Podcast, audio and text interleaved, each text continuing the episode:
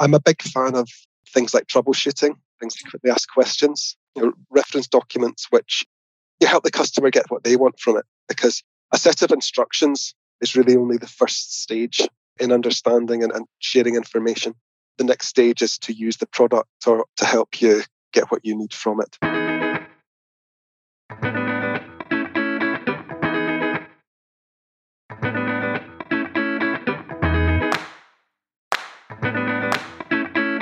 Welcome to the Knowledge Base Ninjas podcast, where Gauri Ramkumar of Document 360 finds the best SaaS self service knowledge bases in the world and then interviews their creators. Let's get started with today's episode. Good day, everyone. Our guest today is Kenneth White, technical writer at Vizlib. Welcome, Kenneth to the Knowledge Base Ninjas podcast. Uh, Kenneth, please help us understand a little bit more about yourself. Uh, your um, LinkedIn profile talks a lot about you in the, in the space. So help me a little bit more. And then, how did you initially get into documentation? Of course. Well, uh, first off, Gary, thank you very much for inviting me on here today. It was um, a real um, a real treat to be asked um, when you contacted me via LinkedIn. So uh, I've been working in IT for about 20 years now. But for the last 10 years, I've been working as a technical writer. And uh, I initially um, started at uh, Transport for London on a large, um, a large QA project that they had. But when I look back at my other IT roles, writing always played a part. And uh, the main, um, the main role that encouraged me was uh, at Trainline. Um, I worked at Trainline for five years as a, a technical support officer. And we had a, a very um, it was the start of people using APIs, you know, using shared um, shared resources, mm-hmm. and we needed um, we needed instructions for the customers. So the um, the account manager Ian Cairns and I I started developing instructions for him in areas like how to use our test harness, how to troubleshoot errors, you know, what to what to look for if they got a particular exception back, and uh, I found I really enjoyed that sort of uh, role. So I, I left Trainline initially to become a trainer, but I found that there were far more writing jobs. And as time went on, when I was looking, um, I found the writing side much more interesting than, than um, giving training courses. So I decided mm-hmm. to concentrate on that. And uh, and I've I've been very lucky. I've got to work with some um, some fantastic companies on some great projects. Um, the variety of um, you know areas that I've worked in has been um, has been a real surprise, and I think that's why I've enjoyed it so much. I've I mean, I'm currently working in data analytics. Um, I've worked in, in banking in the past. I've worked with uh, life sciences and yeah. um, genomics. I know you know genomics is a very very hot topic right now. The, the, the business of um, business of your genes. Mm-hmm. Um, so um, I've uh, I've worked with transport. Um, I've worked with consumer internet. I worked at Virgin for a while, so it's it's been um, yeah, it's been a really enjoyable because I didn't really enjoy work until I became a writer. Um, and I and I think I think that that maybe sounds a bit harsh, but I um I, I did jobs that I I um I could do reasonably well, but it never really felt like my thing yeah. and when I just started adding writing, to your yep. uh, just adding to your vast um, industrial experience, you do have a degree in Slavonic and East European studies, correct? I do indeed, yes. So, so has um, this unique skill set influenced your technical writing career? I think it's helped a great deal. Um, when I went to university in Glasgow and said that I was going to study Russian, people did wonder what I was going to do with it after.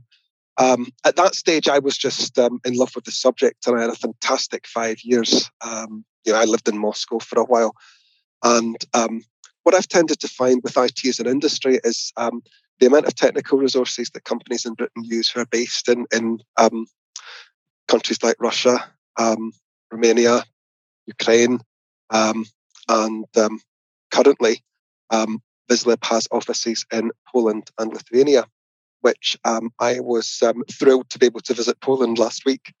And, um, you know, just having a little background about the culture of people's countries um, and a couple of words in the language, it is amazing how, um, you know, how much help that can be and how much more smoothly it can make your work.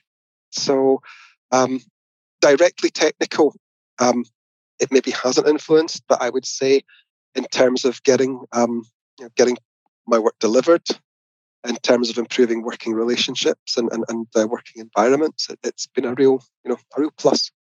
Nice. Uh, it's it's nice to see how different things comes and helps in different angles. I know. Uh, I, I, think I think everyone's. I, I, no one's been more surprised than me. Um, but it's, it's it was only in the last um, the last five or six years where I thought actually, you know, it was almost um, it was almost as if um, I was building up skills to finally apply them at, at, this stage in my career, and, and, and it's um, it's been something that I've been really quite uh, quite pleased to see.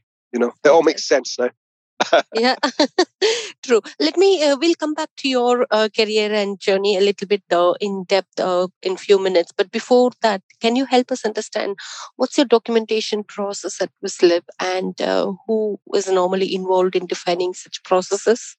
Yeah certainly. And the documentation process at Vizlib is really based on a ci approach so we have continual updates to products new features are being introduced, new products are being introduced. We call them extensions at Vizlib.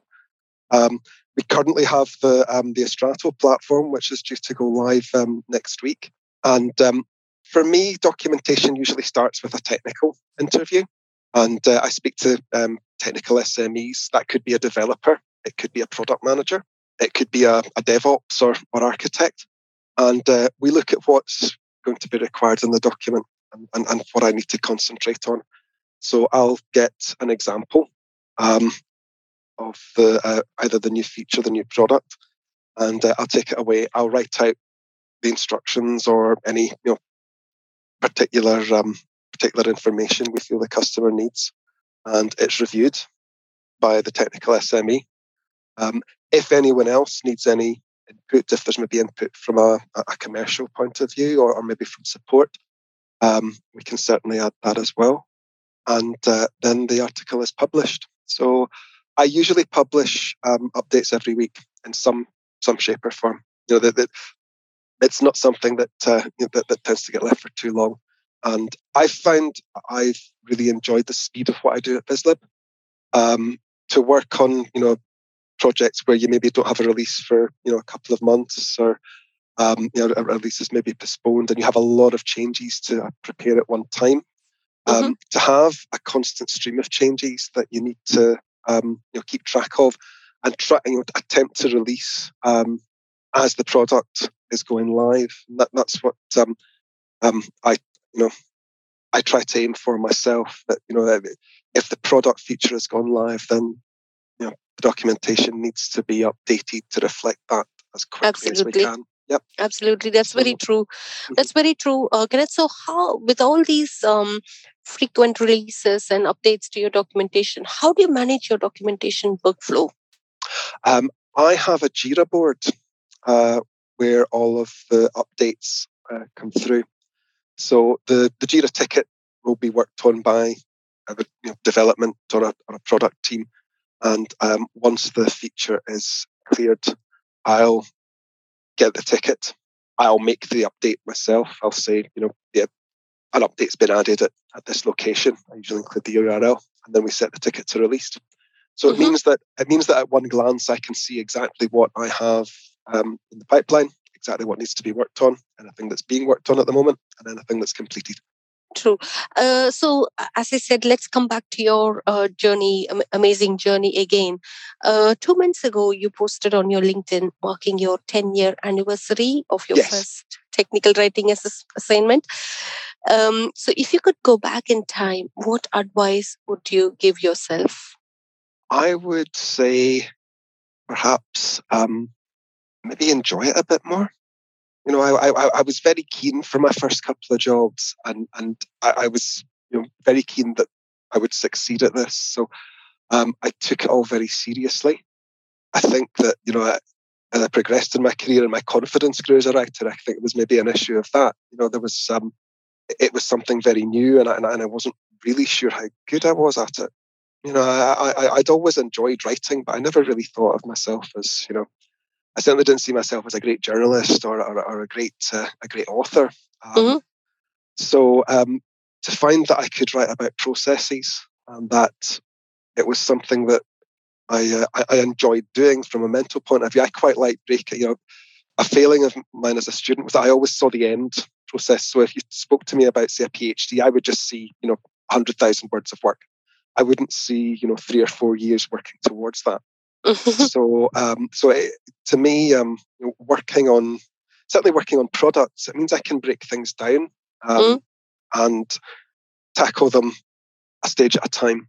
Uh, and, and I found that to be a much more productive way of uh, working. So, yeah, I, I think um, I think I would encourage myself to to take that approach in the very beginning because I used to see. I mean, my first um, assignment was it, was it was four days at a, um, a satellite company um, who um, used their satellites to track ships and shipping.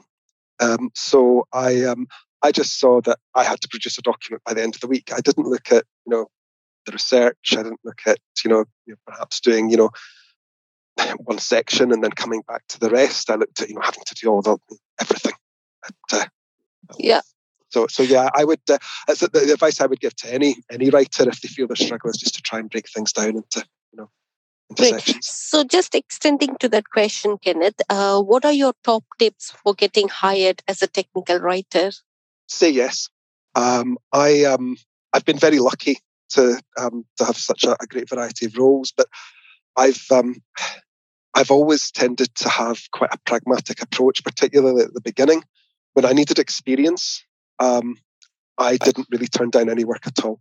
Um, I had um, a four week um, contract at a firm called Monitise Create, and it was a, a best practice project for their for a, an external pitch they had. Um, but it gave me experience with mobile. So, you know, I, partly I would say, well, you know, why do you want to take a contract for four weeks? If you could go for something longer, you know, anything else. Um, but that four weeks experience got me my next role, which was for six months. And that experience got me my next role. So it, it, it's about, uh, I think, don't don't see any job as you know something you, that you do forever. Look at it as as something to build on. Um, and I did take that approach at the start. I mean, I was I was very lucky to be hired at, at TFL, but as my time progressed, I could see that you know my skills were developing. I was understanding a lot more about what was required by as a hmm. writer in general within an organization. Um, and, and, and once I could see that, I saw the chance to have, you know, my first degree, to, to go back to that, had a great breadth of variety. I studied um, film studies, politics, history, economics, languages. Um, I've always felt most comfortable and enjoyable when I've um, been in a general setting and, and, and I can, um, I've got a bit of variety. So that's been, um, that's been a, yeah so um, as i mentioned in the beginning of the call um, the vast amount of uh, experience from different companies and also from the educational background has definitely added um, various advantages to you. And uh, your uh, and that also that is also given you um, ability to develop skills in many types of documentations right? Like you mentioned product user guides api docs technical yes. reference etc but what is your favorite type of documentation my favorite type i think one that a customer says um, you know it's helped you I, I, I, if um, you know if, if a document helps someone you know complete a process or, or makes their job easier, I think that would that would probably be my favourite. So I, I I'm a big fan of um, um, things like troubleshooting, things like mm. frequently asked questions, um, you know, reference um, you know, reference documents which you help the customer get what they want from it. Because a set of instructions is really only the first stage, you know, in in, in understanding and, and sharing information um, the next stage is to you know, to use the product or, or, or um, to help you get what you need from it. Um, yeah, so, again, that also directly helps the company to reduce the amount of support yes. tickets that, that could be raised, right? Yeah. Yes, yeah, that, that that's good. Um, from a from a from a pure writing point of view, I actually quite like doing reference documents. See, you know, tables of tables of information, sorting information into a table, making sure it looks, you know, regular, everything else that kind of thing I quite like as well. If that was what you were meaning. Great. And can you help me understand a little bit about your team structure? Like how many people are there in your team currently, and uh, how do you report on your documentation? Who do you sure, report, yeah. etc. Yeah. Yeah. No, so um, the current size of my documentation team is one. it is uh, something that I, I take myself for Vizlib Anastrato. And for most of my career, I have worked as the only technical writer as, as in the project or in the organization. Um, so it's it's not something that I planned or, or, set out to do. It, it just uh, it just always seemed to be the job that I you know found interesting. That was uh, usually a company that hadn't had a technical writer before or only needed one one occasionally. So uh, so currently I, I, report into the, the chief operating officer at Vizlib, Carl Temple. Mm-hmm. Um, who, who, who may well listen to this. I'm going to say he is a very nice man, and he's taught me an awful lot. Um, yes, he's uh, he's uh, a very good, um, very good in terms of um, helping me manage delivery and helping make sure that the um, the continuous integration we have um, is reflected in how we update documents. So. Nice. Um, again, um, in the last ten years of your career as document in the in this field, what has been the most important innovation when it comes to document tracking? I think version controls um, something that I, that I use at the moment, which I help. Uh, currently, we have Freshdesk um, for Vizlib products, and it means that I can roll back a change immediately um, if we're you know if a change is required, or I can um, you know, publish another version immediately. And uh, I think you know tracking something that's been used, it's used within the Google Suite, which I find a big help. And I think you know probably if you were if I was going to name a, a particular um, particular documentation tool, I would say the Google Suite as a review tool. And in terms of tracking changes, is, is um, you know, very helpful to me because everyone knows how to use it. So it doesn't matter who the SME is; they're usually able to make updates and, and, and improve the document. Great. Uh, uh, I'm guessing your current documentation is a publicly available one. Is it, Kenneth? It is, yes. There are public sites for Vis- Vizlib Community. We call the Vizlib site for um, for our um, product solutions.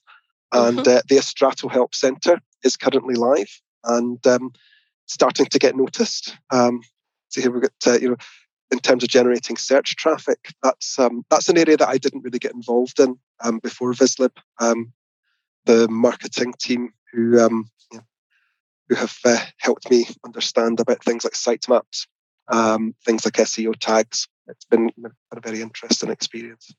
Great. So in that case, uh, do you know if uh, Vizlib is generating any organic search traffic from your knowledge base? Yeah, we have um, we have viewing figures. So if uh, um, we can track the number of views that a document gets, we can also track uh, likes and dislikes. So um, if a if anyone likes the article, can leave a comment. If anyone doesn't like the article for whatever reason, they can um, they can leave a, a, thumb down. They can also um, you know, put that comment into words, which uh, helps me a great deal. Um, it means that we have um, you know a record of um, what may need to change in the document, and I can start looking at how to how to update that. So I, I, I find that I've got a very good feedback loop with our, our support um, support staff. They're always very good at passing on any suggestions to me and any um, any comments from customers. Nice. So I think with that we are done with all the uh, general questions, uh, Kenneth. So should we move to the rapid fire one? Just three more okay. questions. Yeah. Yes, sure. Who have you learned the most about documentation from in your career? Um, I think that the only um, time that I've worked with a large amount of um, other authors was at Transport for London, and because it was my first job, I was very keen to learn from them. Um, so I, I think um, you know, most of the authors that I worked with there were very, very helpful in um, you know, setting out just what the job involved and how best to you know, best to apply yourself within within a project on, on, a piece of work. So nice. Can you share a documentation related resource you have consumed recently? Yes, uh, yeah. Um, I have a, a, LinkedIn contact of mine called Julian Maynard Smith has uh, written a um, the ultimate guide to business writing. So it's available on Amazon mm-hmm. and it's available in, in, in, Kindle form as well. Um, and it, it's a, a, very, very comprehensive um, guide to any questions you might have about creating business documents, understanding how to write for a particular audience, um, how you might like to, um, to format and lay out um, documents. So so I'm gonna um, I'm gonna say I've been very impressed with the way Julian's managed to bring together so much information into one resource. It's it's it's great. Great. Can you name the book one more time, uh, Kenneth? Certainly, yes. It's uh, the Ultimate Guide to Business Writing. Ultimate Guide to Business Writing. Fantastic. Nice. So my last question to you today is: What is that one piece of documentation related advice you would give to your 20 year old self? You know, I, you, you, sent me the questions before this, and I, I just keep laughing when I see this because I, I, I, don't think my 20 year old self would believe where I am now. Um, I, I, think I would say that uh, writing takes many forms and you're going to end up doing it. So you might as well accept that and enjoy yourself a bit more. And you have absolutely no idea what is going to happen next. Yeah. You just won't you just won't believe what's gonna you you will not believe where you end up. Because I certainly I, I I look at, you know, 20 years ago my aspirations and, and, and what I wanted to do and, and it's um yeah, it, it's very different from where I am now. That's nice. Thank you so much for that, uh, Kenneth. Um, just uh, anything else I missed to ask you today uh, that you would like to convey to our uh, audiences? I don't think I've uh, I've got anything else personally. It, it, it's just it's been lovely to talk. I mean, I I think I've um, I've jabbered on quite a bit. Um, it's, it's been lovely to talk about my, my career um, in, in, in this way with uh, someone from the, the profession. So, um, thank you very much for that. I would say that um, you know the product I'm currently working to support is launching this week. So if uh, anyone hears anything or sees anything about Astrato, please be sure to click through and follow. Um, particularly if you're involved in data analytics in any way, um, I think it's it, it's really quite a unique solution we've got. Nice. So good luck with the product launch, uh, Kenneth. So Thank I, you very I'm, much, sure Kenneth. it's busy time of the uh, year for you with all the um, documentations to be in good shape for the new launch. So uh, again, once again, appreciate all the time you've taken to um, spread your experience to the audience and uh, good luck. Thank you very much, Gary. All the very best.